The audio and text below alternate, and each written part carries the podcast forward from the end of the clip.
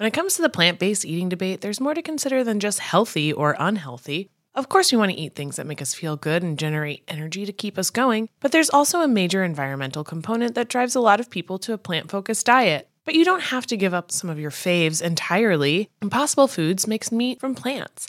They're solving the meat problem with more meat. By creating delicious meat from plants that's better for you and the planet, Impossible lets you enjoy some of your favorite meaty products with a plant based twist. Ground beef, homestyle meatballs, sausage patties, all made from plants. And that's just a few of their delicious and versatile options. No more tension between craving meat but not wanting to eat so much of it, or sacrificing your carnivorous faves for your health. Indulge in nutrient packed, plant based goodness and feel good doing it. Check out impossiblefoods.com to see how you can help solve the meat problem with more meat. That's I M P O S S I B L E F O O D S.com. Betches Media presents. Madam Speaker, Madam Vice President. You want to hang out with us? And get your vaccine. Vaccine, vaccine. And so I went to human resources. There's some things I just can't tell you uh, on air. The Betches Sup Podcast. A woman's problem, if you will.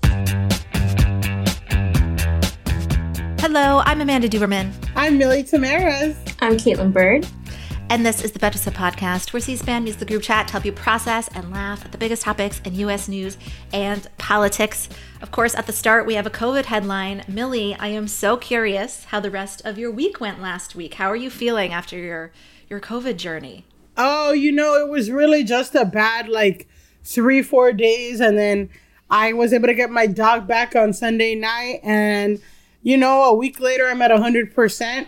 It's been weird because I got a positive rapid test and my PCRs were delayed and I got negative PCR test. But like the what I had was COVID. Like there is yes. nothing, you know, so it it's a strange, crazy feeling. Um, and I know other people have felt that where like they're getting negative results, but they, you know, they have COVID. It's it's just strange. But was it scary? Um, there was a moment where I was coughing a lot and then like it just wouldn't stop.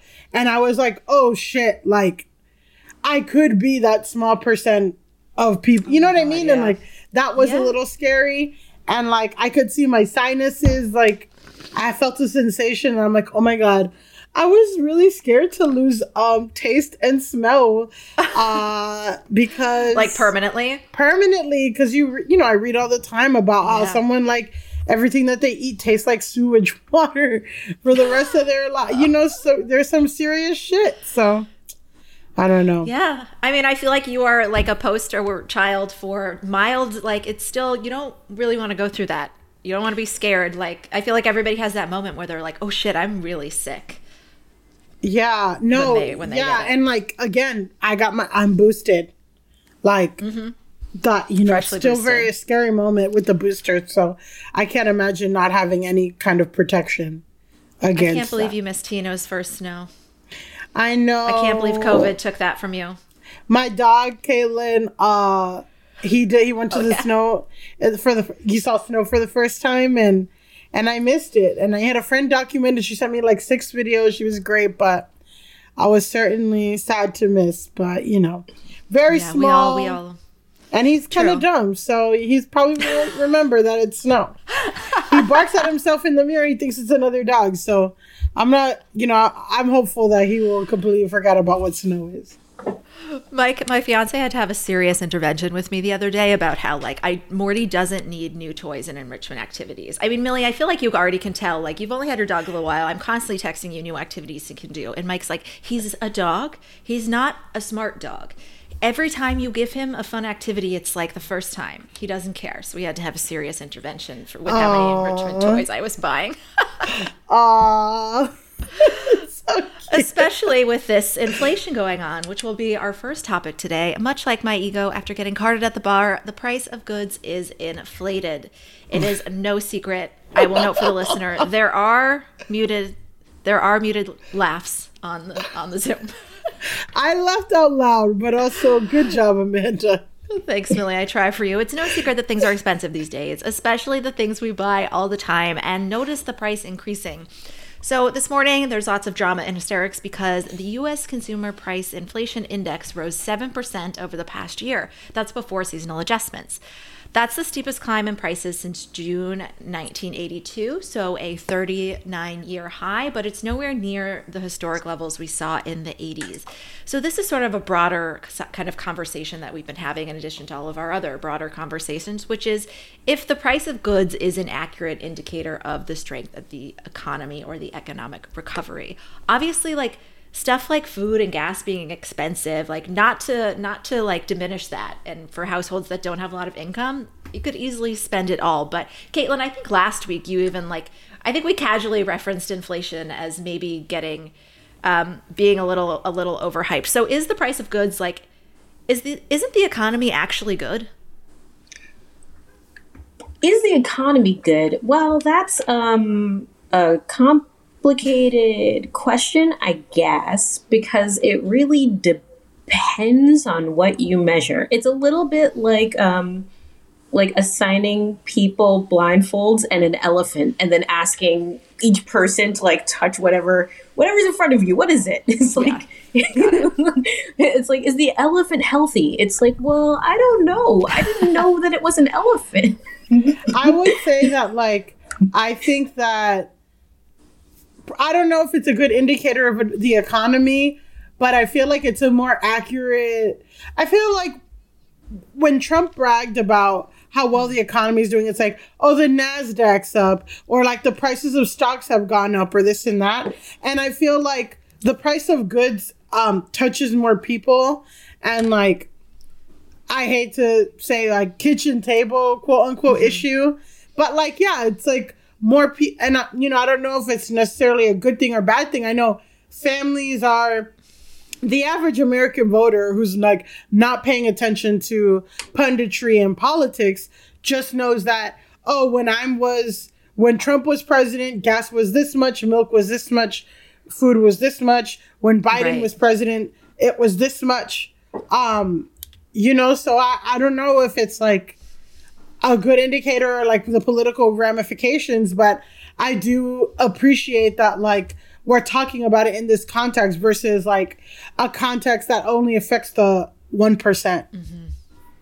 Yeah, that's a really good point. I mean, it's also there are also lots of statistics. I didn't think I needed to rattle them off here, but that like household savings and just cash in households is kind of up. It's kind of in some in some ways it's higher than it's ever been. I mean, in November, like nearly 5 million people quit their jobs. It seems like people feel comfortable enough to to do that, which suggests they feel some sort of financial security and like if you look at the financial recovery, it's just like economic recovery. It's kind of amazing, but I do think it gets clouded by the inflation. And again, not to diminish that that really impacts people, like how much money they have to live. But I think so much of this is just like tinged by national politics anyway.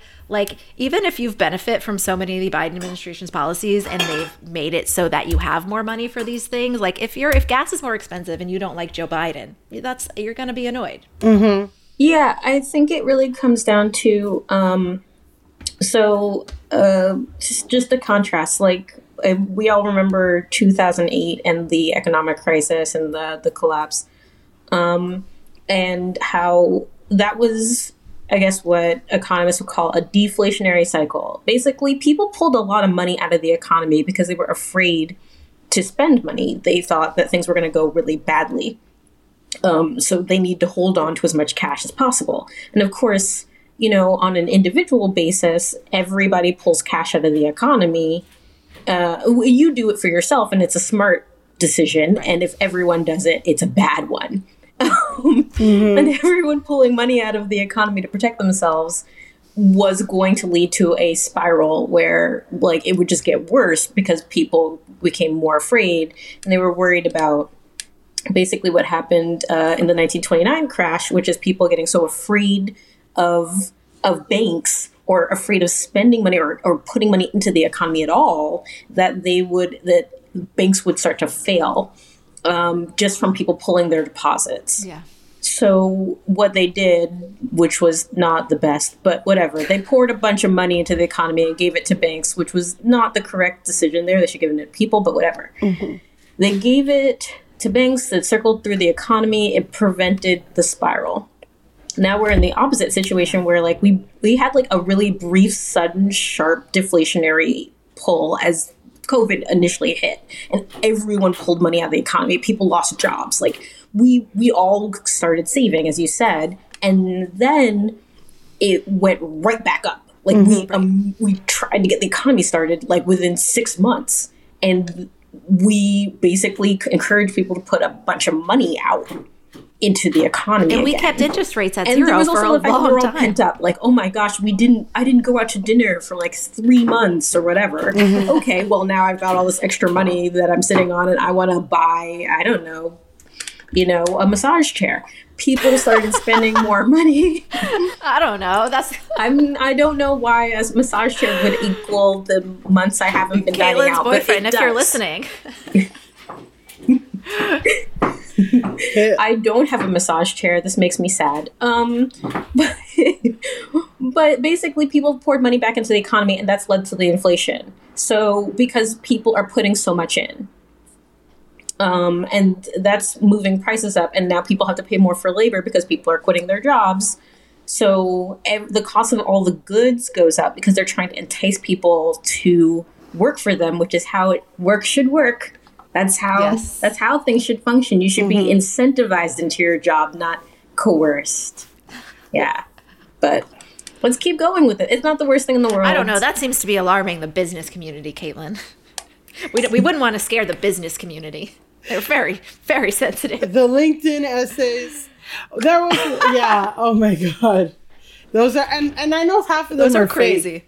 I know half of them Oh, are yeah. fake, but it's also like somebody's like, can you believe that I was interviewing someone and they and I was offering minimum wage for this PhD level job and they were like, I'm good, no thanks. Like, how dare they? It's like That reminds me, I was listening this morning. Like, there's some, there's still, you know, a first woman who gets to do everything. And, and they seem to get more and more specific as we get allowed to do more things. But I think, like, the Yankees hired their first minor league manager. And she was telling a story about how, like, on her resume, like, she had multiple master's degrees and she couldn't get hired. And her name's Rachel until she started just putting Ray on her resume, which is some freakonomics shit. But um anyway, have you have you guys changed your spending at all because of the inflation? Is there anything that you just like don't buy anymore or is it not really gotten to that that point for you or do you just sort of you just feel it and uh keep going? I mean, I don't buy dairy milk. I don't think around here. so I don't know. I don't know. I just moved, so everything right. to me feels expensive. I'm over Yeah. here being like, I've got pennies and and an apartment. That's it. It's mostly meat and dairy, so I'm trying to figure out if I can just have a vegan wedding and if that will save me money. Oh my god. Um what I was going to say was like I think that for me living alone, you know, ordering out is expensive, but doing groceries is can be really fucking expensive. Totally. Like like I'm spending 60 70 dollars on like some fruit and bread, like just some basics and I'm like I don't know if I like go to the bodega and get a sandwich every other day or buy like, you know, small things, like it'll be cheaper than spending all this money at the like the things That's the the options that's supposed to be like cheaper are not anymore, I think. Uh, yeah, I mean, now that you mention it, that is an upside. Less less guilt over ordering in. As long as Yes. you know. Thank you, inflation. Now I can order on um, Seamless. Yeah. Hey, American Fever Dream listeners, I'm here to tell you that there is no reason to panic the next time you're searching for the perfect gift. Now you can use gift mode on Etsy. Gift mode on Etsy is here to take the stress out of gifting so you can find the perfect item for anyone and any occasion. It's easy. Just tap or click gift mode on your Etsy app or Etsy.com. Then answer a few short questions about who you're shopping for and what they like, and gift mode instantly gives you curated gift ideas based on hundreds of personas. Now it's simple to find gifts made by independent sellers for all the people in your life. Whether you need a Mother's Day gift for the quilter or a birthday present for the vintage hunter, there is something for everyone on Etsy. Some of the things I like to buy on Etsy have little dachshunds on them or are for dachshunds. Dottie's got a whole litany of new sweaters and harnesses and all kinds of fun stuff that we get lots of compliments on when we're out on walks. A gifting moment is always just around the corner, whether it's a birthday, an anniversary, a holiday, or even just a day to say thank you. Gift mode on Etsy has you covered. Need to find the perfect gift? Don't panic. Try gift mode on Etsy now. We all know your hair and skin can sway your mood and impact your day in ways you can't underestimate. Sometimes what starts as a bad hair day quickly turns into a bad everything else day. I'd never found beauty products that really understood my needs, but ever since I switched to custom hair and skin routine with pros, I've noticed so many benefits healthier hair and skin. Yes, but beyond that too. Since I started using Prose, I've noticed consistently healthy hair. Even with all I put it through with the heat tools and the hairsprays to get this pompadour sky high, it smells great, it looks fancy on the shelf, and I like that it has my name right on it. This formula is made for V. Prose is made for people, not hair and skin types. Personalization is rooted in everything they do, from their in depth consultation to their made to order model. From millions of possible formulas, only one is uniquely yours or mine. And Prose isn't just better for you, it's better for the planet. They're a certified B Corp, cruelty free, and the first and only carbon neutral custom beauty brand. They even have a review and refine tool, which learns from my feedback and adjusts my formula to keep up with the seasons and changes in my life. Prose is so confident that you'll bring out your best hair and skin that they're offering an exclusive trial offer of 50% off your first subscription at prose.com slash feverdream. So get your free consultation, then 50% off at prose.com slash feverdream. That's P-R-O-S-E dot com slash feverdream. So now we're going to talk about the filibuster. As we previewed in yesterday's show, President Biden gave his most forceful speech advocating for reforming the Senate filibuster in order to pass legislation related to voting rights. Let's just start out by listening to a clip. This was towards the end of the speech that he made in Atlanta. Let's listen. Will you stand for democracy? Yes or no? There's one thing every senator, every American should remember. History has never been kind to those who've sided with voter suppression over voters' rights.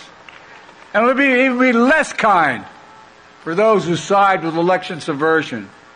So I ask every elected official in America, how do you want to be remembered? At consequential moments in history, they present a choice. Do you want to be the on the side of Dr. King or George Wallace? Do you want to be on the side of John Lewis or Bull Connor? Do you want to be the side of Abraham Lincoln or Jefferson Davis? This is the moment to decide, to defend our elections, to defend our democracy. and if you do that, you will not be alone. I have to say, he's a much more powerful orator when you can't see him. I don't know why. Well, then they started coughing, and I'm like, oh my God, so much. So I thought of you both when we listened to this speech because Milly, all year on the podcast last year, you know, you were saying you wanted Joe Biden to use some muscle, show a bit more muscle when it comes Mm-hmm. to this issue. And Kaitlin, you've expressed concern specifically over how oblivious Joe Biden can be to just the way that white supremacy is built into the Senate. Um, so let's start there, Kaitlin. We just heard there Joe Biden went as far, or my interpretation is that he went as far as to compare those who choose not to act in this moment um, to those who promoted the Confederacy and segregation. That was definitely seen primarily directed at Republicans, but do you think he meant to include Democrats who are wavering too? And is that the type of parallel you've been wanting to see from him? I mean, I I was I was pleased by the rhetoric. The rhetoric was was quite delicious. Um, It was like it, it was it was like a, a really nice uh, appetizer at a great cocktail hour. You were like, oh, it's nice, but it it's also such a small bite. It's just one bite, so you have to like Yeah. follow the tray around. It's it it. Yeah. it, I want to see the follow through that treats.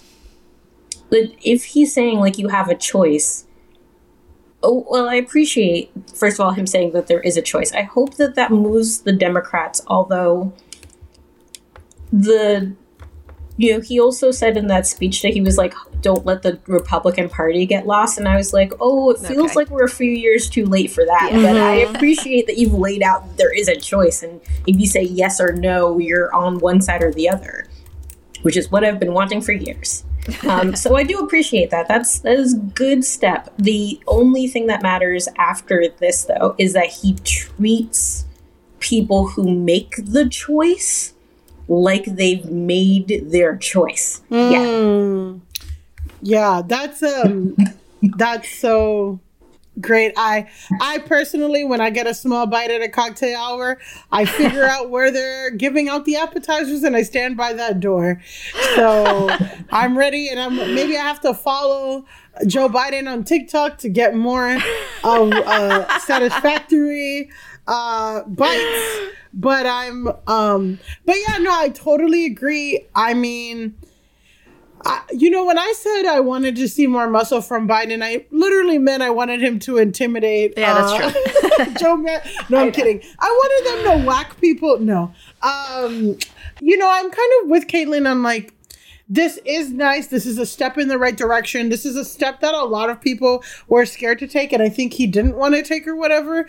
But it's it kind of it just feels a little late because uh, just Republicans don't care. They're not on the same like it's like on one end, like let's acknowledge the steps that he made and stuff. And you know, I I I also lament about how I get frustrated at leftists for never mm-hmm. like appreciating progress or that we're stepping in the right direction or that at least Biden will will take criticism and feedback. But then at the same time, it's like, yeah, but we but we it is necessary to have people to hold feet to the fire because if we wait for them, like they'll never do it. And like they do need to be pushed because Kaitlin's right. All of this is is not in the reality that we're in right now. Republicans don't care. They're lying about a fucking infectious disease that killed a million people in this country. Um, mm-hmm. Je- he compared. You, do you want to be Abraham Lincoln or Jefferson Davis? These people are fighting in their local school districts about changing the name to like that's literally one of my friends. Jefferson Davis didn't even get a Confederate flag in the Capitol. You know who did? The insurrectionists. Well, honey, and and we got Republicans arguing that they were Antifa or that that's not a big deal or that Democrats will move on. At the same time, what I was going to say was one of my friends, um, you know, goes to like went to Jefferson. Uh, Stonewall Jefferson High School in Charlottesville, Virginia. And I've been watching him for the past few years. Um, and like uh, in my lower points, getting into Facebook arguments with people from his high school about changing that name. So you're dealing with people who like so so Biden, like Kaitlin to Kaitlin's acknowledgement, has been like you can choose to be on the side of the good or be on the side of bad and history will remember you well.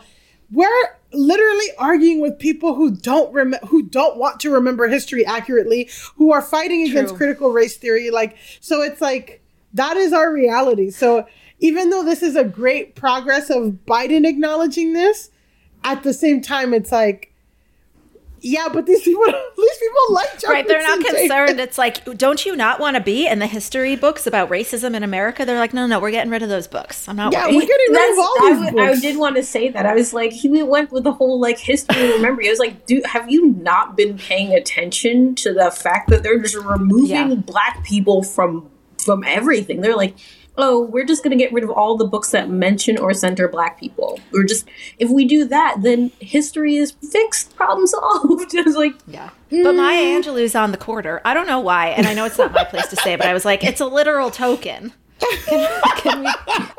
I I want Harriet back. If you're gonna if you're gonna give us Harriet's black women back. on money thing, like yeah. you can fix that. Harriet, it just seems like no, they took her away. You got to replace her. Kamala's doing Harriet. I thought like I thought they accelerated oh, yeah. the process to get okay. Harriet on the twenty, but I think imagine that's so if that's funny. like the main thing Democrats have to run on. 2024. It's like we're we so close to the Tubman.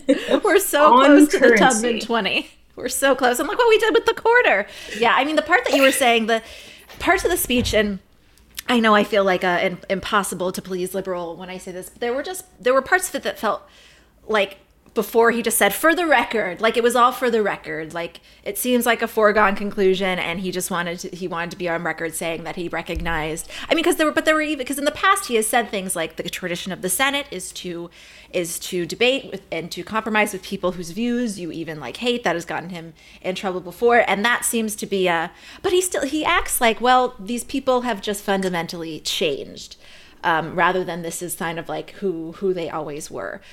I guess mm. I, my question is, I I like the idea of him basically. I guess ostracizing Joe Manchin, but then how do you get like anything like big? How do you get Build Back Better? I mean, how do you? This man is so obnoxious because I feel like I would love to just ostracize him and treat him like like the anti-democratic monster he is, but also like we do still need him to secure legislative victories that could help with winning an election. It's been my obsession for a long time that uh, Joe Biden go after by uh, Manchin's right flank rather than his left. Uh, there's a certain amount of like pushing from the right, the left side, right, where they're like, "Whoa, Oh, yeah. let's try to get him over here." And it's like there's no reason for him to because there's no consequence for him moving further right. You know, like he's encouraged to move further right because there's no cost. So like finally Biden said like if you agree with X, like you are on the wrong side and you are amongst traitors and you know all of these terrible people. But at the same time it's like well you in order for that to follow through you have to have a credible threat that that's going to come the history is going to come Right. down you are going to impose consequences like those people faced they'll face electoral consequences that they'll face you know literal consequences for being on the wrong side you know there's no like wrong side of history like you know Yeah, like nobody's keeping a list, something right. oh man i, I Right side, it looks side. like i'm on the wrong side of history well, it's hard when like they're you know the people documenting history like is Fox fucking News and like the media is like you and you know Milk's expensive. people- yeah, well, it's also just like oh um the media. I hate to be like the, the fake news or whatever, but it is like we do talk constantly talk about political and all those those publications who like are constantly like, oh, both sides are wrong, or like Republicans did this ghastly thing, but Democrats said that they were wrong. So who they're both playing this game, and it's just like there's no you know objective truth anymore so it's hard to be like wrong side of history not and at the same time it's like yeah we do need eh, we do need joe manchin for legislative things but i just don't see him cooperating in anything that republicans wouldn't be down to do which is like so then like it's just that's what he's shown you for a year and a half we're we're almost to midterms get some fucking executive orders. Get like let's work in the reality that we have. Joe Manchin's not going to turn around tomorrow and decide that the filibuster is back. You know, he's I, I I mm-hmm. personally I don't know. I'm like I don't see him cooperating. He doesn't like you to call him out. He doesn't want you he doesn't want any attention, but he does want all the attention. It's just like then just ignore him and do shit and then whatever. I don't know. Well, I mean, to bring it back to Maya Angelou, when people show, show you who they are, believe them the first time. He has never supported filibuster reform. He has never supported Yeah. anything really like won't even say what in Build Back Better he likes. So yeah, I think you're right. I think we're just sort of holding out. We, we continue to dance around him, hoping that maybe he'll come around to something he's given us. No indication he will. But I think it's important, like you know, while we were trying to get him on Build Back Better and stuff, a lot of his colleagues were sort of like, you know, I know Joe is is uh, is working in good faith on this. I know that Joe wants to help the people of West Virginia. You know what? I think we can stop with that. At Yeah. least stop giving him, stop coddling him. I'm done Yeah. coddling this man because it doesn't work. It doesn't work. You know what? I we all know. We all are used to coddling men. Sometimes they need to be coddled. Sometimes it is effective to get the ultimate outcome that you want, unfortunately. But here it's like the emotional labor isn't even worth it. I don't need Kyrsten Sin- or Kirsten Gillibrand anymore on TV telling us that he's trying to that she's trying to work with him in good faith. It's like it's okay, girl. We know he's not going to do anything. Let's leave him behind. He's not going to do anything. And this is, again, progressives were right. Um, Cory Mm-hmm. Bush, AOC, they were all like, if we give him what he wants now, he's not going to give us what we want later. Don't believe this man. Don't. Be- let's not do it. Let's not. And guess what? Now we're fucked. they were correct to hold the i i was completely stunned that people were critiquing um them for for hol- trying to hold the uh, transportation bill, Hasa, that is the only correct decision. Mhm. I was they were right. baffled, baffled at the notion that we should just let this, first of all, not even very interesting infrastructure bill. We're all here. It's been like six months. Don't get me wrong, it's important to have federal money go towards repairing our completely damaged infrastructure, but we are not preparing for climate in any No, meaningful way. So we didn't do that. And then the stuff that's really important on climate, because transportation is a huge aspect of climate, so you could have put a big chunk of it there. The they removed all that stuff and they put it into Build Back Better with the promise like, oh, of course it's gonna work out. And now we've got voting rights, which like it we are in existential crisis, which is, you know, just like a Wednesday. it's in America.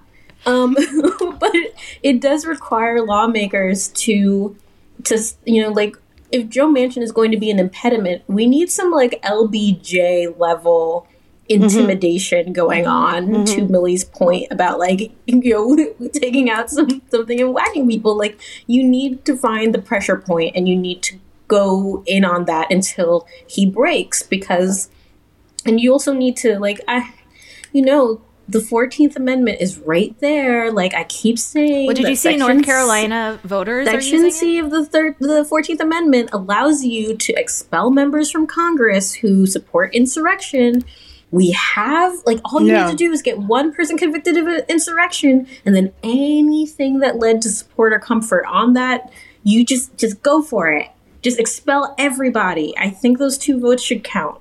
And You then it's sort of like, then I think it makes it a much harder decision for Joe Manchin to say, like, you know, if we're act- actively getting accountability and we're saying this is so serious that it violated the Constitution that we need to expel these members, maybe Joe Manchin would feel a little bit more like, okay, well, I don't want to be okay. Now I can maybe imagine the history where it's like, as as my colleagues decided we needed to eject members, I was still saying like the reason we needed to eject them in the first place, we don't we don't need to address.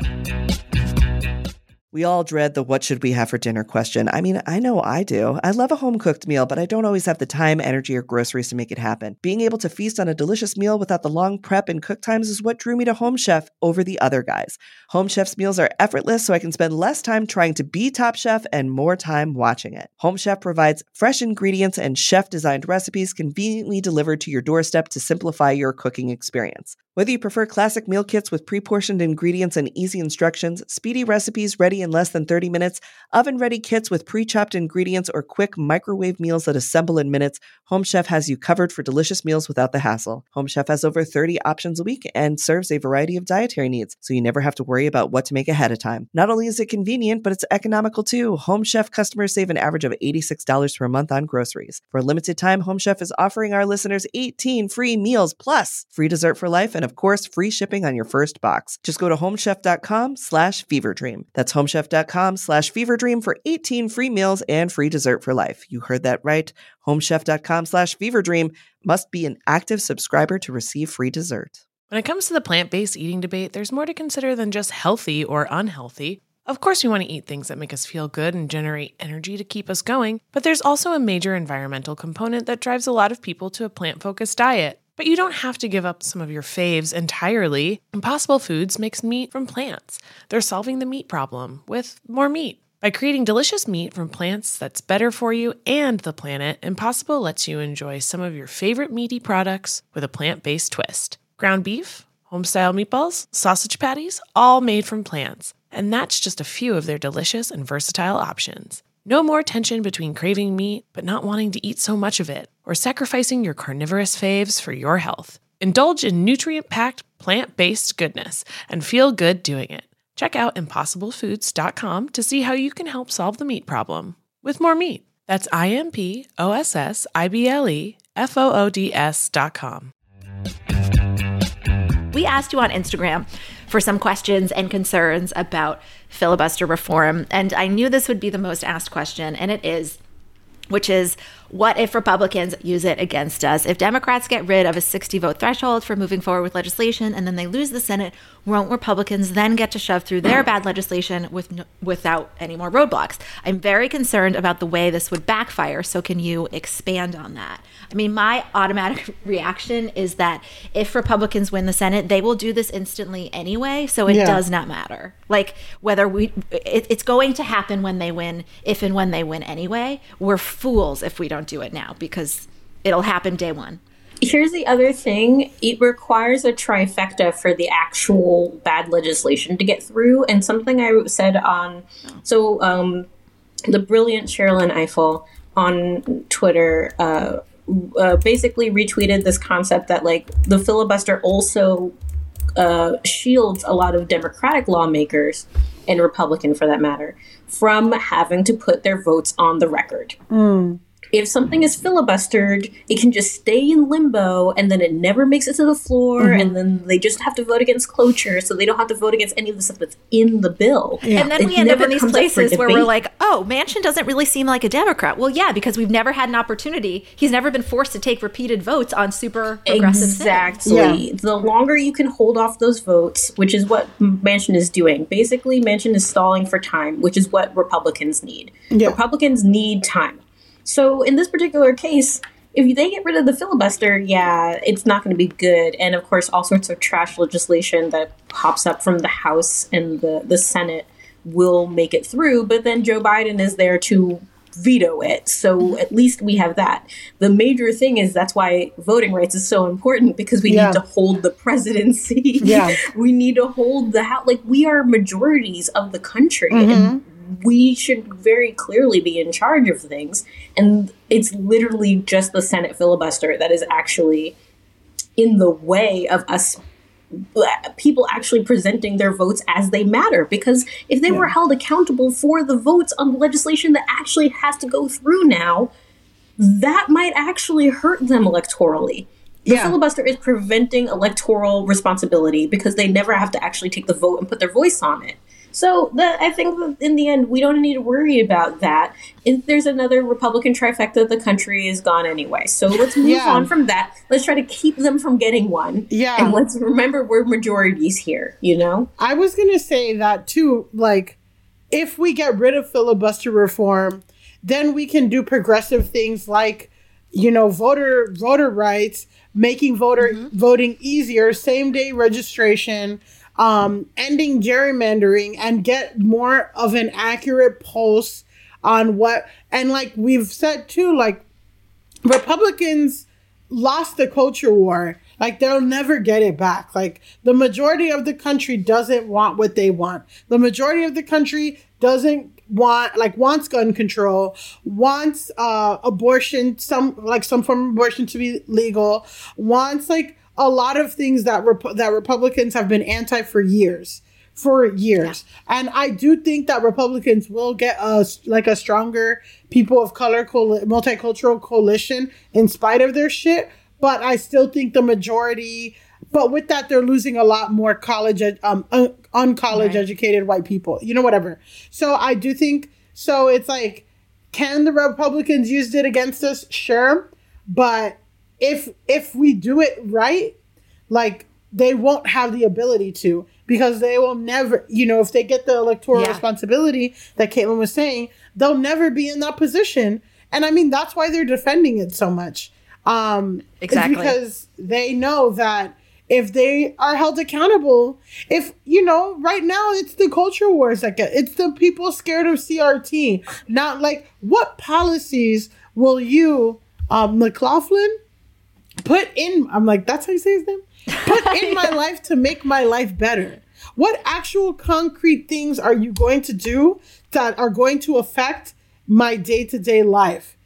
I we can't point to anything that any fucking Mitch McConnell or any of those assholes have done. But we can point to like, oh, the caravans of migrants. Mm-hmm. Oh, CRT is ruining this country. Oh, socialism. Like, shut up. Like, what actual policies have Re- Republicans done?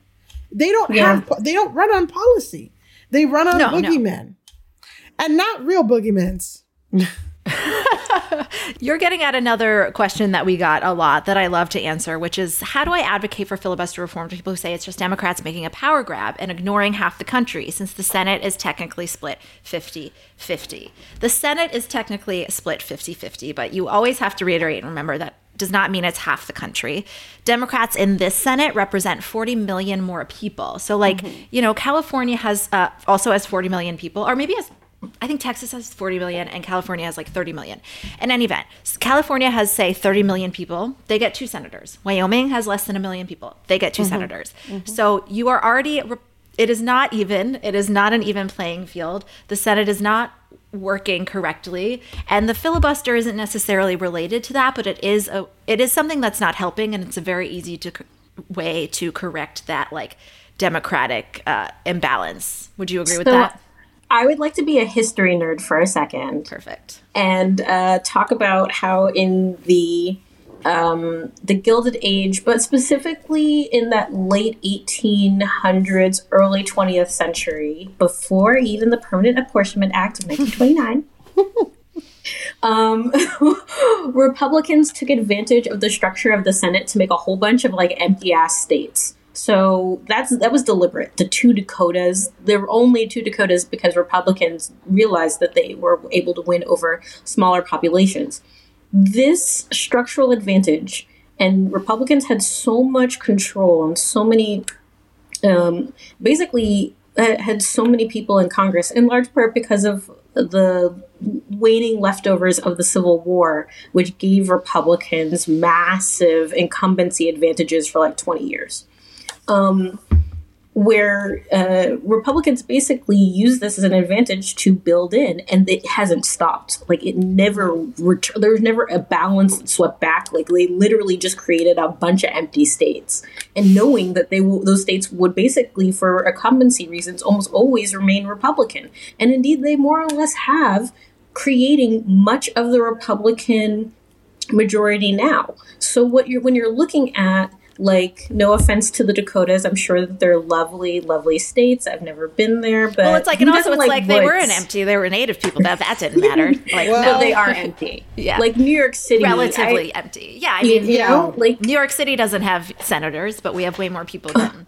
Montana, all of those states, Wyoming itself, the, these Vermont, states were Vermont, all, a blue state, yeah. Yeah, yeah. And so they were designed for this. So the Senate has been abused for a long time to basically counteract large population centers. And yes, that is exactly what Republicans were doing. They realized that they were losing large population centers with new waves of immigration. That their policies and their whole stance on the slavery thing and what they emerged out of post Civil War was not appealing to as many people. So they just figured out how to leverage more power with fewer people. And so and here we are, and we just live like this. Yeah, yeah. I mean, I think that's the we've just accepted this as that as the norm, and we keep talking. Well, they have fifty, we have fifty. Well, I asked you both um, if you had like a, a fun metaphor for describing the filibuster to people who don't understand it. I I decided for me, it's like if you have a dog and it's like 51% Great Dane and 49% teacup chihuahua. The filibuster makes it look 100% teacup chihuahua. Like you're not actually getting any Great Dane qualities. You don't get the benefits of the Great Dane. You only get uh, not that they're not to villainize teacup chihuahuas because I think I might have sounded the. I, am now paranoid that I lost followers on Instagram because it sounded like I was disparaging pit bulls, but I'm sure that's in my head. But anyway, that was my that was my analogy. You're just not getting the majority, the majority's input. Yeah, I like to think of it as like um, a pizza party. Yes. And let's say that um like everybody cheese is what everybody can eat. Like there's a lot of vegetarians or something. But mm-hmm. um like let's say the pizza party starts at 8 uh, they make it so that it's you know, or the the pepperoni eaters come at seven o'clock. and they, they pay for yes, the pizza and make sure that like now it's half and half, even though the majority of the party can eat Mm-hmm. cheese. Does that make sense? It does. It, I mean, I think that takes it a step farther, where it's like the majority has to like actively take steps to improve conditions for the minority. Yeah. and, and then deprive themselves. I mean, all of these. Uh, I'm not sure if our metaphors make any sense, but clearly Yeah. the filibuster doesn't make any sense. Well, yeah. The whole point is that the majority is not represented. Uh, yeah, and it's minority rule. It's And minority rule. minority rule. But but then because it's 50-50, they make you think that it's 50-50. But really Right. it's like what, 70 Well, we won the presidency, so oh yeah. When you look at actual actual actual population, numbers it's not, of people. It's, like not even a question. 30 or something, right? And 70 on Yeah. the minority. Yeah, it's gonna get really bad soon. Yeah. Where it's gonna be in another like another like Oh, ten yeah. years, it's gonna be seventy percent of the country represented by thirty senators. It's, Yeah. And and that's another thing is that it it basically rewards. It doesn't just reward small states; it rewards states that are run poorly. Yeah. for losing Yeah. residents and pushing them Mm. out. Yeah. Like if if you just run your state into the ground. Yep. I'm not thinking of anyone in particular, but maybe also Missouri. Um, when you run your state into the ground, you get rewarded by with with disproportionate power and the ability to. So I had always thought that the best thing to do if you wanted to put in a filibuster reform rather than kill it, which it should be killed, but in case you wanted to to keep it around as a failsafe, I mean, why not just allow any uh, senators representing a majority, any coalition of senators representing a majority of Oh, yeah. Americans to break a filibuster? Anyone could put one on, but you have to overcome whoever. And we could reset it every 10 years as census happens. So basically, yes, you get rewarded for, you know, working in coalition because the Senate was initially Yeah. just was initially developed to represent states. It was supposed to be the state representative. That's why state legislators used to vote on senators, and then they were like, "This is horribly corrupt. Let's fix that." um, but yeah, it, it would it rewards states for being per- properly run instead of what we have now, which is like I don't know, beat the people and trap them in the state, and then be like, "Well, cool. Now this small group of people is going to be in charge of telling all of New York and California that they can't live in a country." Right, right. Yeah, and and you know the huge amounts of people in Texas that that vote blue. Texas all of a sudden becomes way more important. So now Republicans do have a huge state. You just need to like make sure it's properly run. Uh, you don't lose population. Right, you don't want them we dying took the house though. snowstorm. So our last question today, um, we've gone a bit late, is how likely are we to actually see reform? I mean, we keep taking. We keep pushing Biden as far as he can potentially go. I mean, uh, we know Joe Manchin previously was appalled when his Republican colleagues decided not to vote for this, and he was given an opportunity to create legislation that they would back, and they still didn't, which gives me some hope that he might finally throw up his hands, but not much. So, how likely do you think we are? Do you think we're the next time we'll see filibuster reform? It is when Mitch McConnell decides to do it? Sorry. I mean, how likely are we actually to see reform? It really comes down to how much do I believe Joe Biden is going to follow through on his rhetoric from yesterday? Hmm. Like, is he going to really treat these people like he would Jefferson Davis? That's hmm. what you said, man. You said Jefferson Davis. Hmm. Are you serious? Because Jefferson Davis not only betrayed the country as a senator, but then was the president of the illegal country he tried to make. Hmm. You- Are you se- are you se- he was also imprisoned for like 7 years for no like for a really long time for no reason because they technically didn't want to put him with on trial. It was fun. yeah. I think that this is like the issue but with like center left Democrats and more establishment Dems versus progressive Dems. It's like what mm-hmm. are we what are we setting up for our future? What are like the issues now versus like how you used to work and how Washington used to operate versus the realities now versus what we're setting up for the future. And I think that that is the I mean, the criticism and the hesitancy uh, amongst progressives voting for Biden in general is that he's very much stuck on like in in back in the days in Washington, we used to grab a beer with everybody and talk right. things out and all that stuff, and then a little bit more like reactive to things that are happening now, but definitely not thinking for the future on how we're going to set things up. But mm-hmm. I'm just curious on like you know it's not whether or not we're going to see filibuster reform, but it's more of like, what are we setting up for your camp for the midterms? Like, how mm-hmm. are we going to set? I don't really see like the future of this democracy going anywhere if we don't so start bleak. making. Yeah, yeah, well, I'm just saying, but we need to start making and taking action now to have effects in the future. And uh, I mean, that's just kind of the criticism, right? Is just like reactionary or nostalgic, but not mm-hmm. looking forward and building and proactive and progressive. So, yeah. um, I do think that, you know, the speech is a step in the right direction in terms of like, we're getting less like nostalgia about what happened in the past and more about um, reacting to the the fact that Republicans aren't voting but I hope that within there's some action that's a little bit more yeah. realistic and proactive that's going to set um our you know everything up for success. Yeah, I mean I think it sounds like obviously the insurrection and Republicans coming back and still voting about you know voting to question the results of the election that should have been the fundamental rupture um, where we've where people stop treating Senate Republicans like rational people but i think what it sounds like we want to see is we want to see that like a real actual rupture for joe biden personally and in his job and how he treats them. That's all the time we have for today. Until the end of democracy i'm amanda duberman. I'm milly tamarez i'm kaitlin byrd. And this is the betches sup podcast. Bye the Betches Sup podcast is produced by Amanda Duberman, Jorge Morales Pico, and Sean Kilby. Editing by Jorge Morales Pico. Social media by Amanda Duberman. Be sure to follow at Betches underscore sup on Instagram, Twitter, and TikTok, and send us your emails to suppod at betches.com. Betches.